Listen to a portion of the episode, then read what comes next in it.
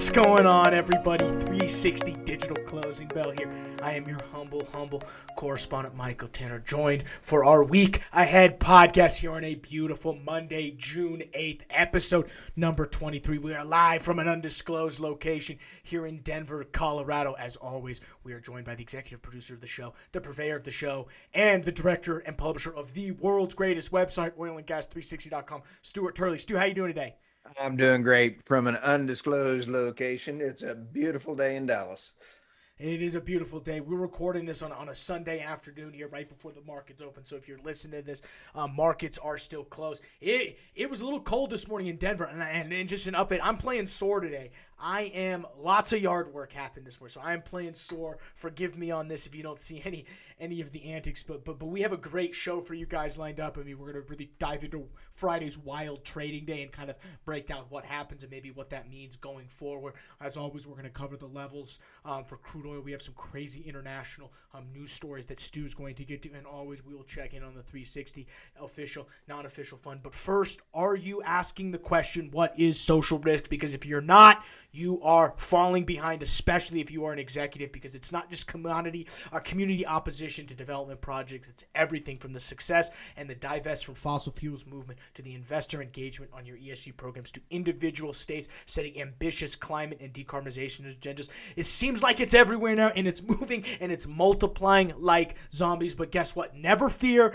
Adamantine Energy and Tisha Schuler, who are the leading consultants helping the oil and gas prepare for all of the social risk, are here to help. As I mentioned, they are led, Adam Adamantine Energy is led by friend of the show and wonderful person, Tisha Schuler, who's the former CEO of the Colorado Oil and Gas Association. And what Adam Adamantine is doing is they're helping your company explore your exposure to social risk, your options on how to respond, and how your peer companies are responding. And, and that's key because it's not only knowing what to do, but also what your peers are doing so that you can, again, to navigate what's going on. It's, it's public oil and gas. It's, it's a cutthroat economy, and you need somebody like Adam Adamantine on your side. Check them out, She also has a great podcast that is just now launching. Uh, you can look at Energy Thinks by Tisha Schuler. It's going to be an awesome, um, really ESG thought leadership podcast. She's going to interview a wide variety of people from not necessarily the oil and gas field, and that's what's cool. They're going to be from really outside the field and people looking on in terms of, of how ESG affects everything going on. So it's awesome. I check that out. iTunes, Spotify. You can also look at YouTube. You should also sign up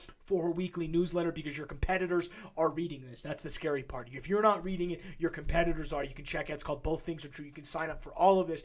www.energythinks.com. You can also subscribe to this podcast, 360 Digital Closing, but iTunes, Spotify, YouTube. You can follow Enercom and and Gas on all the major social medias, Twitter, LinkedIn. You can connect with me and Stuart Turley. You can check out all of the Energy 360 interviews on the world's greatest website, oilandgas360.com. Um, today, what two o'clock? As you're listening to this on a Monday, two o'clock, you're going to be hearing Heidi McKillop, right? Or is it going to be? Uh, are we going to drop that in the morning? Um, we, we'll probably drop it in the morning, but uh, just sometime before lunch tomorrow.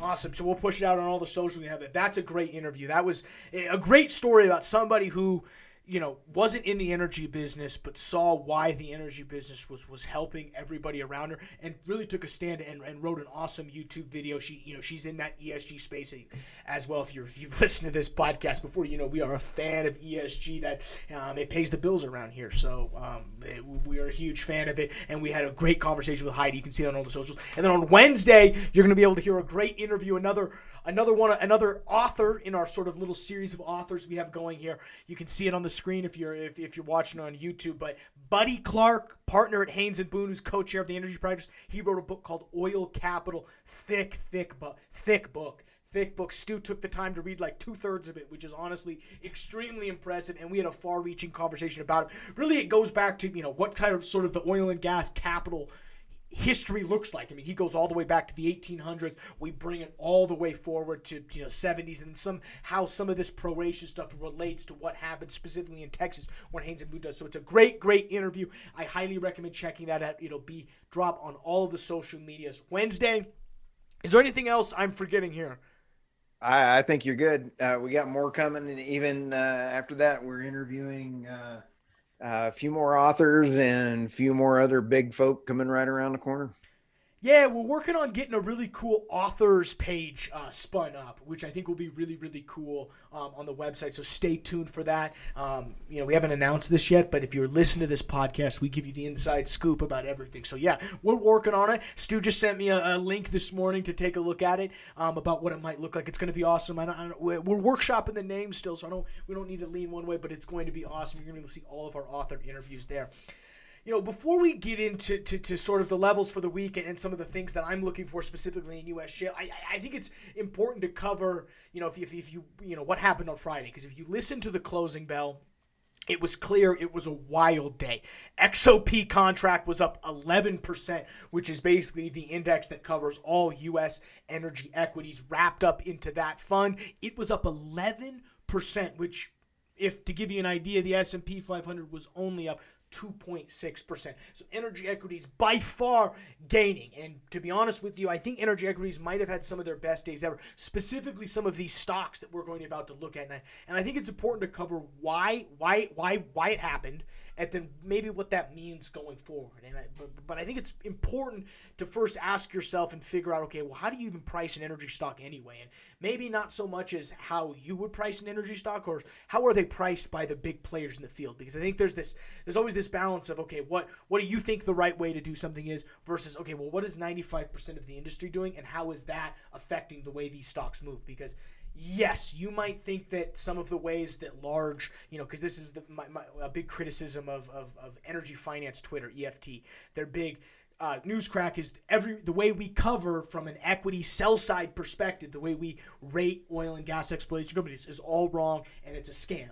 Well, okay, you can believe that. But if everybody on the equity sell side, which are the people who rate companies and tell you which way they're going to move, they're the people that say buy, sell, or hold, if they're all using this method to rate companies, well, I I don't care that you think it's wrong. I, I, I you might be right. You might even be right, and in some cases you are. But guess what? I'm going to use the method that the people who are actually moving the stocks are, who the institutional players are, who trade 80% of the volume, who who, who they follow. So, eh, you know, you, you can if, if if you're big onto the old way of you know monitoring and, and, and, and, and rating equities, if, if you think that's all a scam, well, this next part's probably not going to be for you. But if you can accept the fact that whether we agree with it or not, this is just how companies are priced in terms of, of energy equities. They're done numerous ways. First way is fund you know really it's it's pretty easy. Fundamentals and technicals. Fundamentals are basically all of the different types of when you look at a 10Q or you look at a quarterly report and all of those different lines market capitalization, enterprise value, revenue, profit, EBITDA, net income, earnings per share, cash flow, cash flow expenditures, uh, free cash flow, all of these different fundamental numbers that tell you how much money they have in the bank, how much they've spent, all that coming in. So that's one way you, you know, when you go to set the price of a stock, you look at the fundamentals. The other is the technical side, which is how is the stock doing relative to what it's done in the past? Are there certain levels at which it likes to hang around? Are there numbers with their price? Because when you know when we think technicals, just think price over time and, and, and any sort. And the other big technical thing that we look at specifically with energy stocks is correlations because clearly when you're in a commodities based business and the majority of your revenue is coming off oil well you're probably going to be related to the price of oil so i would encourage you if you're not already because you know if you haven't done this already i would go to something like tradingview.com create a free account i would go create a chart and create and, and, and compare crude oil which you can just type in wti and then you can add click add which is add correlation and then you can type in XOP, which is our XOP, and I do a six to you know six to 10 year graph.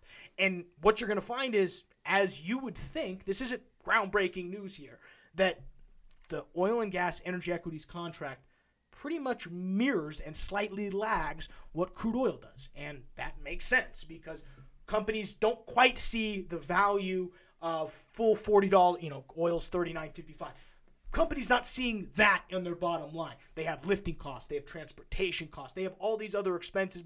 They may see a number like 20, 10. Who knows whatever the numbers. Hopefully they're getting some positive numbers off this. Some of them aren't. It's why we're shutting in, but that's a whole nother story. So it makes sense that when oil goes one way, energy equities follow. And, and so clearly over since, you know, really 2015, oil has been disastrously low. I mean, it's gone up a little bit, but it hasn't see it hasn't specifically been at levels that have really provided strong, strong, strong fundamental numbers, which is the way you price income. We, we haven't seen strong fundamental numbers really since 2015, and so really, so then you know, so so if I, you're probably wondering, so example, so, so so Michael, the answer is simple, right? All of these stocks went up on Friday because oil went up five percent.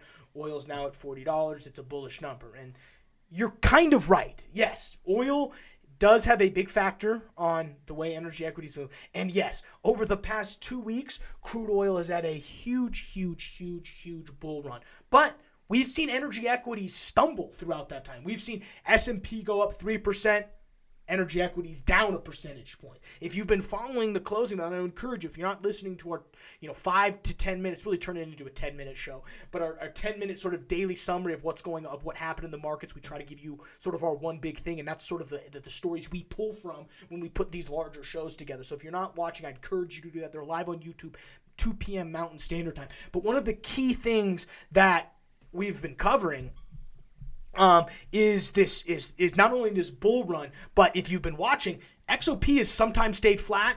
You know, X, you know, eh, S&P's gone up. The S&P 500 is not correlated to the XOP contract. There's very little core. I mean, there is some. Obviously, there's a percentage, and you know, I think we sh- you can, you know, I think uh, TradingView gives away a free um, correlations widget. We'll have to put that on the 360 news decks, Put a bunch of correlations. No, it's one big thing, especially if you're trading futures. Correlations are the big. Oh, if you're trading futures and you don't have a small screen doing correlations between crude oil, Nasdaq, S&P 500, all those futures contracts, gold oh you're doing it wrong. You should have you should have a commodities correlations and and, and, and an indices correlations because all of those indices play along. And you can really trade off lagging you know if you, you know you can really trade off these laggers. So i encourage you look at correlations. But again we digress. So it's not just so simple that okay oil went up all of these companies then go up because there was a huge discrepancy. Like i said xop contract was up 11.7% the biggest gainer on the, the, the, the, day, as we mentioned, was Oasis, 126%. ExxonMobil, 9%. Shell, 9%. So that's just, so that to give you an idea, you have everywhere. and so, you know, something should come out of you. Well, why is someone like Exxon only at 8% when oil's up 11%? Well, the answer is simple. Exxon has diversified itself to the point where it's not as reliant on oil as some of these others pure oil operators. And so when you look at the top of the list of who gained, you're going to see a lot of just pure oil and gas shale companies because they are more reliant on the only ways they make money are oil revenue, and you can go look at 10Qs. Excuse me, you go look at a 10Q. There's like three ways oil companies make money. They borrow it, that's one. They sell oil, or they hedge. No, no, it's there's three ways. You borrow money, you get you you you make money selling oil, you oh, and natural gas. We'll throw that in there. And then three hedging. Whether and you're either giving up money because oil went up and your insurance you had to pay a little bit more for your insurance, or you're getting paid because oil tanked and all these hedges are paying off. So it's pretty simple when you break it down. There's not 65 different businesses that are bringing you money in these shale operators. At something like Exxon, yes. So that's why they're less dependent on oil. But you know, I just want to give you. Uh, I want to read you a quick list here. These are the biggest gainers on on on on on Friday, and I want to tell you. Get, can you give me something that they all have in common? Oasis, Chesapeake, Callon, QEP, Whiting, Extraction. I'm telling you, these are six of the top seven movers. So I'm, I'm just. What do they all have in common? Um, do I get a multiple choice? Like they're all in trouble?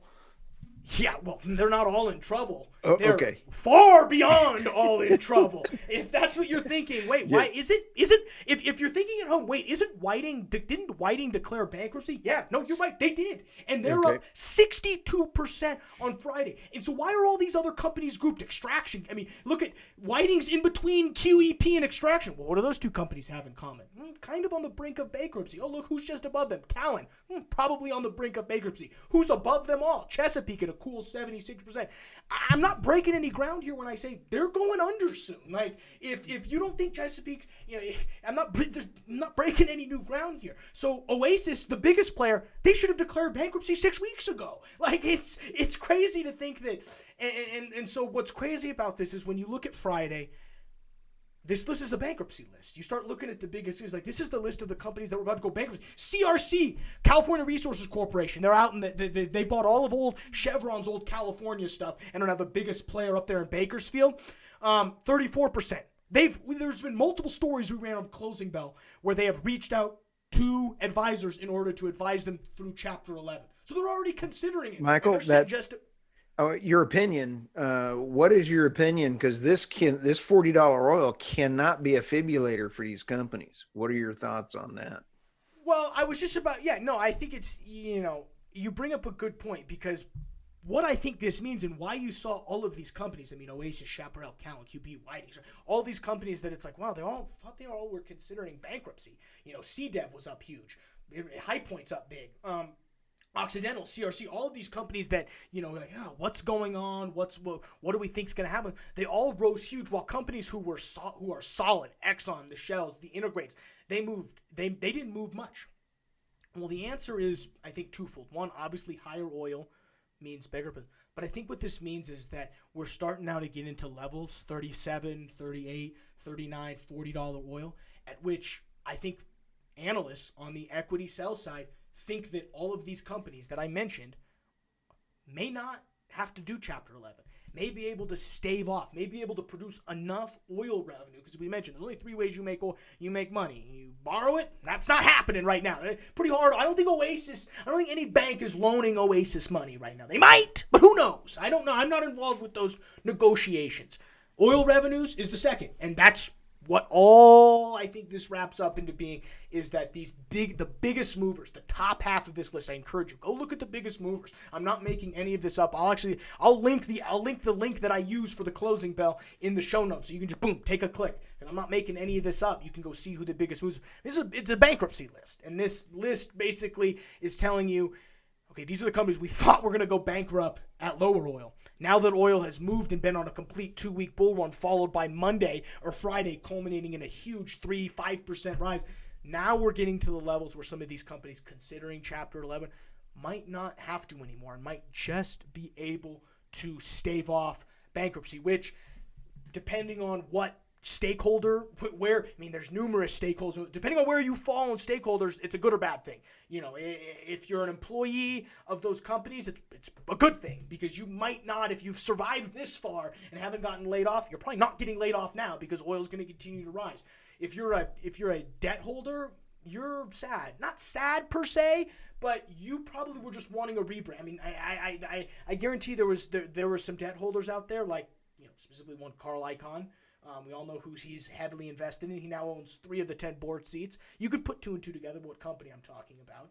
But, uh, um, you know, basically, they, they just want um, the debt holders, they, they very well might want rebrands. They might want it to tank. Let's just chapter 11 this. I want to come out with even a bigger stake. I might have lost some money on the investment, but if I come out with more equity through chapter 11, it's kind of a win win for me. So there's this interesting dynamic that's going you know, and so in terms of what this means, I would avoid any co- any any stock that was up more than 40% on Friday and even 40%. I might say 35%. And remember, we don't give investment advice. I'm just we, on this show, but just avoid them, please. I mean, that that list we led was just it, it was it, avoid them. That's all I'm going to say. I I would highly recommend if you're looking to long long term trade these guys, yikes. I mean, I you need to wait to see oil stabilize a little bit because any drop, you're going to see these do the exact opposite. If oil, if oil all of a sudden drops to twenty dollars, you're going to see Oasis go a negative one fifty. You're going to see you're going to see a reversal of this list, and it's going to be right back in the same position. So you know, Friday's bull run, while great for the oil business, it'll be very interesting to see. And, and it sort of is, it's kind of a weeding out process. We now, it, I think it gives a clear picture of if you want to know the companies that the big boys, the big analysts, all the big traders think are in trouble, there it is. It's just, it, it happened Friday. They separated, they separated uh, the sheep from the goats, or you know, whatever that analogy is. So, um, you know, Stu, I've, I've, I've done. I think I've gotten all I need to say. Is anything of you know, you know, on this topic that you need to get out before we move on to some of the stuff that uh, it's going on this week in oil? I think it's going to be kind of interesting on the fibulator effect there. Uh, if it does get them some extra legs, but uh, putting them in instead of the day trader, but the minute trader group will be pretty interesting. Yeah, and I mean, you know, from a you know, from a research perspective, you know, I'm not investing any money in those companies that I read off. I mean, just it's it's going to be tough in terms of a long term. Short term, you make money on anything in the short term because I'm a day trader. I think short term, I think 25 seconds. So I don't think in 25 seconds Oasis is going to go bankrupt on Monday. So you can trade them on Monday. Do I think you should hold them in your, your portfolio for six months? No, I don't think you should do that. I think if you have any of these things, you should exit quickly. And if you decide to get into them, you should know what your exit strategy looks like. That's the key on that one. So, you know, do what you want. Again, we don't give investment advice. Um, but you know who does give investment advice? Equity sell side researchers. So if you want to know what their recommendations are, just go Google. Google equity sell side energy equity sell side research, and you will find a plethora of Wells Fargo securities, Bank of America securities, all the big banks. They, they, they get the correct brokerage licenses, they get all the FINRA, uh, all the stuff that, you know, the regulation side, SEC regulate to actually give you a prediction. It's so funny. You read these sell side research reports, and they're four pages long.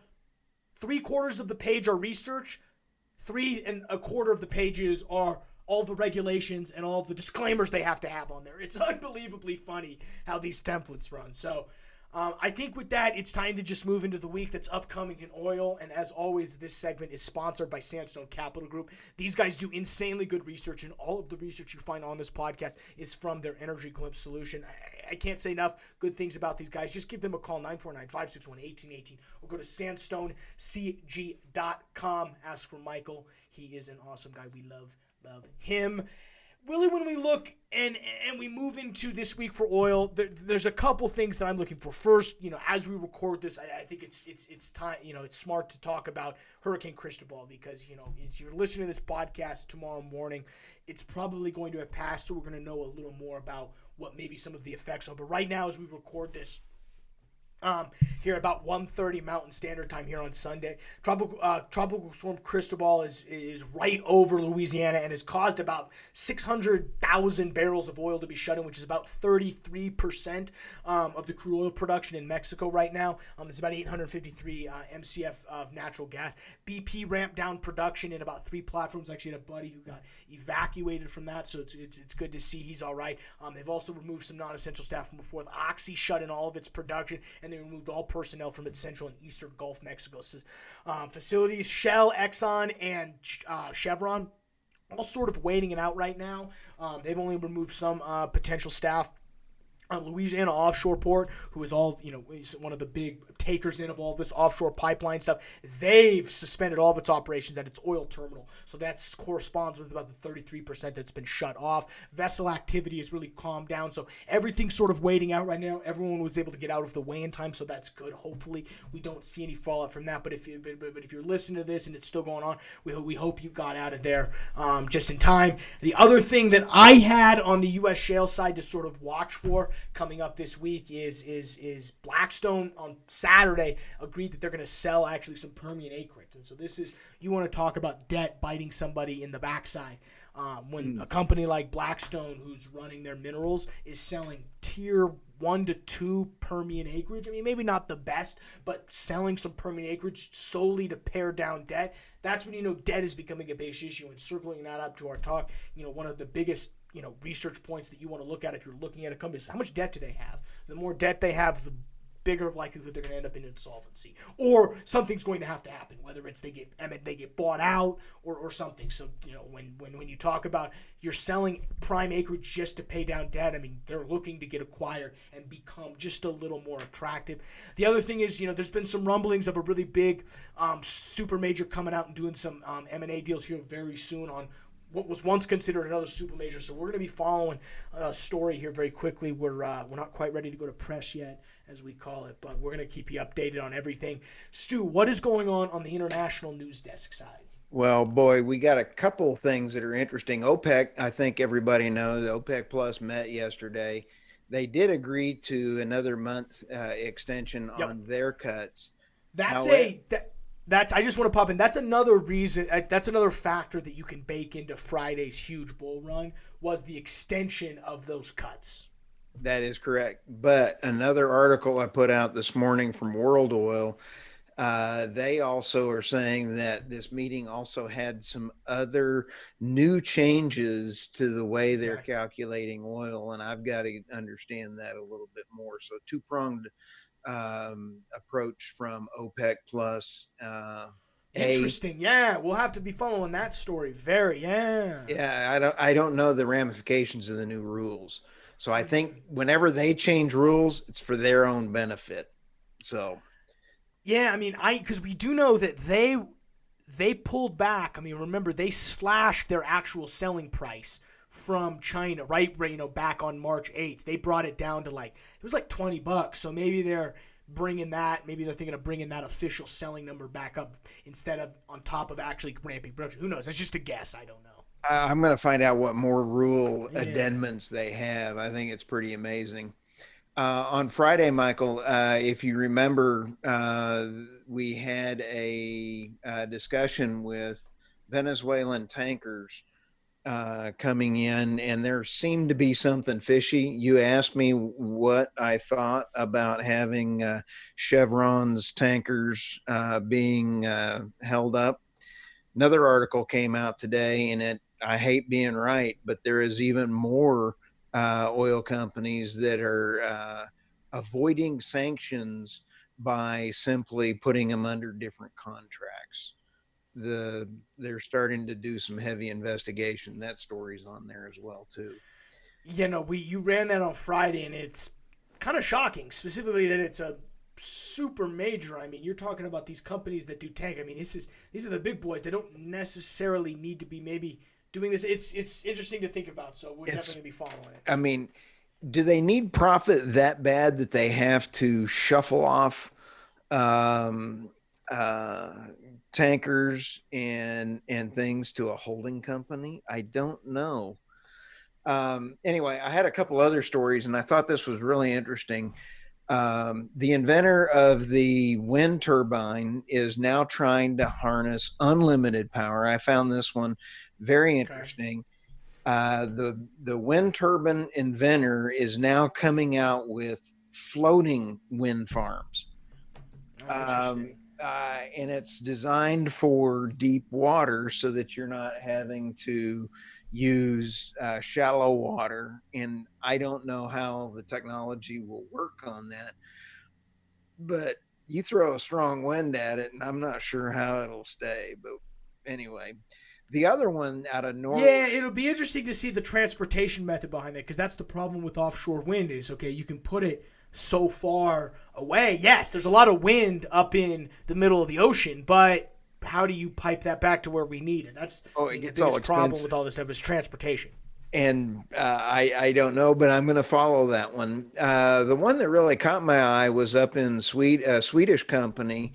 They are putting up right now a wooden tower made out of renewable wood and as you and I have had guests and authors on the show, um, there is a very high CO2 and pollution output with wind farms and the amount of steel, carbon uh, fiber, all of these kind of things. And if you can make a tower, cut the weight down, cut the transportation cost down, make it out of renewable materials, you're going to start getting my attention.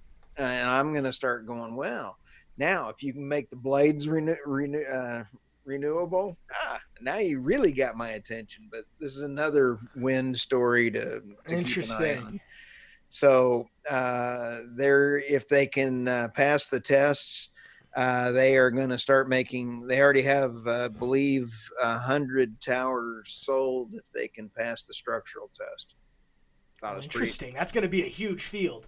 Oh, absolutely. Um, so especially, uh, you know, people say green, renewable. It is not always green and renewable. It takes, um, you know, so much uh, CO2, so much pollution in order to get a wind farm. The it's just some green is not always green. It just comes back to the value chain proposition is, you know, yes, maybe something in its current state is renewable, but look at the entire process to get there. And I think that's just what a lot of people. I, mean, I, I, I look out because I got trained as an economist. You're just you're you're come you know as we say hell or high water. You are just trained to think that way. What is the full life cycle? So I I, I just think I've lucked out in that capacity where I've just always I, I think of everything like that. It's it's almost sick. You know, it's like Alex uh, Epstein and mm. Gregory Wrightstone. Uh, the market driven, use whatever's best in order to elevate people out of poverty. That's yeah, it goes, what it's all about. Use market driven, whatever's best, and econo- ecologically friendly. Yep. Uh, that that tri- you know trifecta is what we need to use. And they all have to work in a balance. You you you know, and and this is another thing you you learn as an economist that there's clearly some level of pollution we're okay with in order to have an improved society. I mean, you make that choice unconsciously every single day when you get in a car and you decide I'm going to drive to work versus walk. Well, I'm gonna you're putting CO2 in the air. You make that decision when you make take a hot shower versus a cold shower. So I mean, you unconsciously make those decisions to it's worth it for me to have this current benefit and have this small associated cost. I mean, it's, it's just costs and benefits. I know it's, you know, we always, economists get that rap where everything's just supply and demand, cost benefits. Well, it really is. You can boil a lot of things down to just what is the net change going one way or the other. So um, I'm all in on that. The only other thing that I had um, I just thought was interesting for the off for the international news desk was this just came across the news wire that we all know Guyana is the big discovery that's going on right now. Exxon's got the biggest biggest biggest field uh, biggest field, excuse me. It's that uh, Liza One project, which is on that Stabroek block, which is woohoo. They're thinking 120,000 barrels per day peak production just out of that blocks. I mean, you want to talk about profitability. What the problem is, it's absolutely plummeted though. They've had they've been having some compressor problems, and they've been having two things: one, compressor compressor problems. Two, the Environmental Protection Agency has not granted them a flaring permit above 15 million cubic feet of natural gas today. So they're only doing about 25,000 barrels per day because they can't quite get enough flaring permits from the EPA, and they're having some weird compressor issues. So timely as we don't necessarily need the oil on the market right now, but long term you're you're gonna have to you know along with that ESG stuff, EPA is gonna come in and be saying some of this type of stuff. If they're already getting them off the offshore offshore Guyana, you know they're coming they're coming for onshore very quickly. Uh, one of the things on that Guyana uh, field is they were trying to tap in, just like we have so much flaring in the Permian. They were trying to tap in to use that uh, offshoot rather than flare it. I'll have to go look and see uh, what where they were on that one.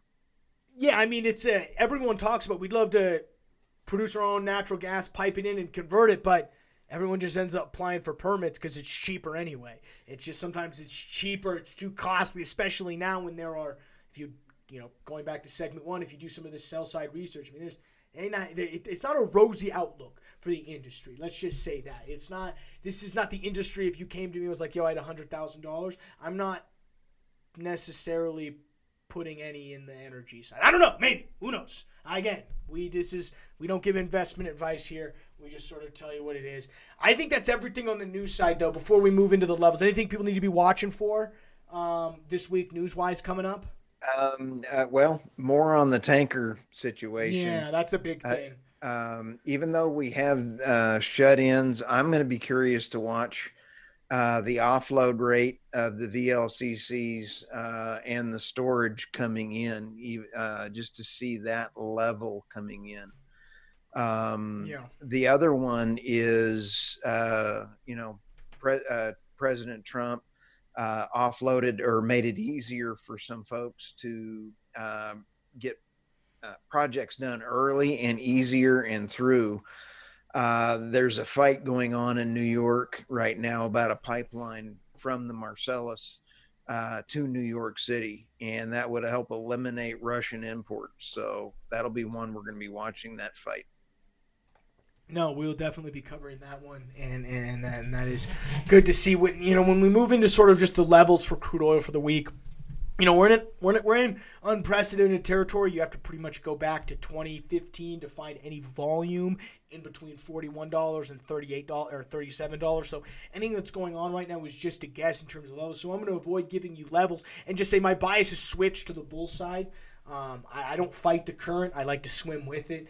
And you just, you know, when you look at everything from where the, you know, you, you know, where your VOCs, which is our volume point of controls, where they have moved over the past two weeks. If you just look at structure from a price action standpoint, it's bull. I see no reason to slow it down. I mean, do I think we're going to see $45 oil next week? No, but I do think we're going to see 40. I mean, we're sitting only 55 cents away. By the time someone might be listening to this podcast, I guarantee, you know, eh, not that I guarantee, but it'll probably be $40. So I, I think it's it's reasonable to suspect that. I think $41, $42 is probably the cap for this week. But then again, I'm always wrong. If, if from my side, I'm bullish this week, but if I'm looking to get in at a level, I love, love, love $37.50 to $38 as an entrance point for a long. You might see some overnight depression. Who knows? Maybe the market isn't as satisfied with the production cuts that OPEC wants. I mean, we're going to see your market's going to open in a little bit. So if there's any crazy things that happen, we might have to just reshoot this. But from where we're sitting here right now, I I think the market expected the production cuts to continue through. I don't think people were going to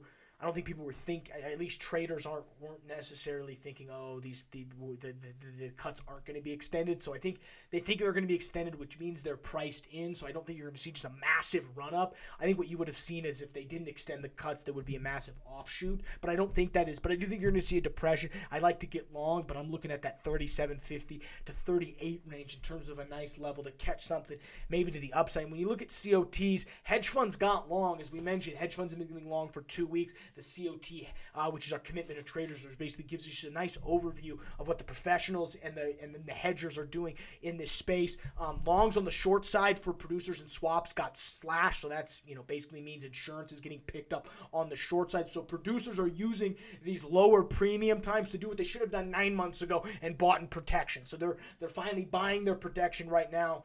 Um, we have an article that you should be able to see with Aegis Energy Risk. We got a little tap in to their uh, uh, internal market analysis, and they had some really cool stuff on. They're seeing a lot more hedging activity pick up right now because these lower premium insurance rates. I'm looking at them right now. I mean, you can pick up, you know, some October options for four thousand bucks. I mean, you can get you can lock in ten thousand barrels for about four thousand dollars in terms of uh, you know thirty dollar put. I mean, you can get them for about four thousand bucks a contract. Which, if you if you know what that number means for hedging, that is cheap, baby. You're losing money not buying that. So you can check out. You know, if you do have any hedging questions, I highly recommend checking out Aegis Energy Risk. They do a great job with all this. So that's a free plug. They don't even pay us for that, and we're just free plugging people. But if you are looking at the hedging side, the, the commitment of traders is showing it. And when you look at the options table, I've got it pulled up right now. It's cheap. It's not going to necessarily get much cheaper than this. So if you were thinking as an operator getting in on maybe picking up some protection, taking some risk off, please, please, now is the opportunity time to do it. I just messed up that word. Oper- what, what was that? Opportunity? I said it right. Opportunity, whatever. Um, that's all I've really got for crude oil. I, I don't. I, I, think we've covered what's coming up next week. I, you know, like I said, I think I'm bullish moving in. I don't think 42 dollars is about the cap like I said, it'll be interesting to see what happens, you know, as the week goes on. As always, we will be covering everything on a daily basis on our digital ticker show, which airs live on YouTube. Stu, before we go check into the 360 fund, you got anything? Uh, no, you you covered it all. Well, good. So, like I said, I think it's time to move into the 360 official, non official fund. But before I do this, as always, the lawyers make us say this so we don't get sued. This segment is for entertainment purposes only, and everybody on this show, i.e., me, Michael Tanner, Stu, Stuart Turley, invest for our own account and do not manage any outside money. We do not give investment advice. We do not offer any outside money, and we do not give. Uh, and we're going to have no involvement with the regulated side of the industry. Remember, investing is risky, and you can and will lose your entire principal. That being said, Stu, how's your side of the portfolio looking? Well, you know, I got blindsided uh, totally uh, by the numbers on the employment, very happily, yep. I might add. Um, yes, I agree. Uh, very, very happily. Um, now, that being said, I'm back into Oxy. Um, you know, you never know how some of the majors are going to be playing in that area. Uh, Oxy's up 33.7. I like that. I like that a lot. I know they were in that list of, of yep. high movers, so you know, mm. you know, you might be thinking, well, Michael, you just said that you know there was in that list of bankrupt companies. Well, right. you have to look at every company individually. All just the technicals. Most of those companies are going to go, but doesn't mean they all will. And I right. think if you're picking and choosing out of that top list, I think you've chosen correctly. I've chosen wisely according to my Kreskin. Amazing Kreskin. Oxy was correct. okay. Uh, also have Rattler and uh, FLNG and uh, back into uh, Rattler's GeoPark. been a winner for you. Rattler has been a Rattler's been rock solid and just got into. Uh, that's Di- and just for everybody listening, that's Diamondback's midstream company correct? That is, yeah, is correct. Midstream is holding tough. Uh, it is almost like it's outside the oil industry, and so you want to know something? You, you, just an interesting fact about midstream companies is I was doing I was I was doing some research for the first segment this morning, and I just looked up free cash flow and yep. sorted all of the companies the all of the top free cash flow companies, they're all midstream companies. You they're bet. All midstream companies, and they make a buco bucks on a free cash flow basis. So, um, if you do like, if, if one of your metrics is free cash flows for long investing, you gotta love the midstreams. Well, you know, the Sopranos were uh, made from the midstreams. Do you know that? Really? Yeah. Hey, you want your oil moved? Okay, I love it. I love it. How's Tomcat doing? Is he still? He was bought. You know, he, he was I bottom he saw that. He, he saw. Did he see this coming? He did not see this one coming either. He's having to reassess his port, his short term portfolio. So uh, well, I think we'll everyone's get getting a little. I think everyone's getting a little spooked by this. I mean, me, you know, Bonanza Creek has done very well, sitting at 19 bucks. I mean, we're up. You know, we're up 2,000 on Bonanza Creek, which is great. Great to see. Yeah. Um, natural gas is about the only thing lagging our portfolio down a little bit. Well, you know, like I said, I'm. Oh, sorry, go ahead, Stu. My Cheniere's up. Oh, okay. But yeah, no, natural gas equities, I think, are doing much better than actual natural gas because natural gas right now isn't moving, but the expectation as we move into the winter season with all of these supply issues and these shut ins is that natural gas will rise in that because we know natural gas is cyclical. Um, so is cyclical in terms of you know during the the, the the, the draw season, which is the winter, prices naturally rise. During the build season, when we build up stocks, um, we see it, and, and you can actually see it very clearly in the California oil production because some of the top natural gas producers in the summer are all storage companies producing and they're, they're literally called california storage companies and then they, they literally have names like that that are companies storing natural gas and then in the winter they go away. So it's sort of funny how you see them you see them you see them produce up and then boom shut in. You don't see their names for four or five months. They go into nice bear hibernation. But uh so we That's really fun. like that. I, I i'm looking to get in long for for crude oil but i like the 37 level better. I i think it's i think we're not you know, who's to say what's overvalued or undervalued right now, but I like it at that 37 level, so that's what I'm looking for a little bit of a pullback when you just look at the structure of the way things have set up. I like the volume chunk there, but you know, really, I'm, I'm bullish on oil for the week. So if, if, if you're looking to if you're looking to do some trading specifically on crude oil futures, um, you know, bias bull, you know, that's just what I think the research is showing. So. I think that's everything, Stu. We're over 45 minutes. You know, we're about 45 minutes here. We've, we've chatted these guys ear off enough. Is there anything that we need to get, anything we got left before we let these guys get out of here back to work? Uh, buckle up, get a flight suit. It's going to be a rough ride. Yeah, or fun, depending on how you look at it. So I'm a glass half full guy, and I'm having a blast doing this. So we appreciate you guys checking out the show. Please, again, just subscribe, 360 Digital Closing Bell, iTunes, Spotify, or EnerCom's YouTube page. We're going to go ahead and let you guys get back to work. Thank you for checking out the 360 Digital Closing Bell. We will see you this afternoon.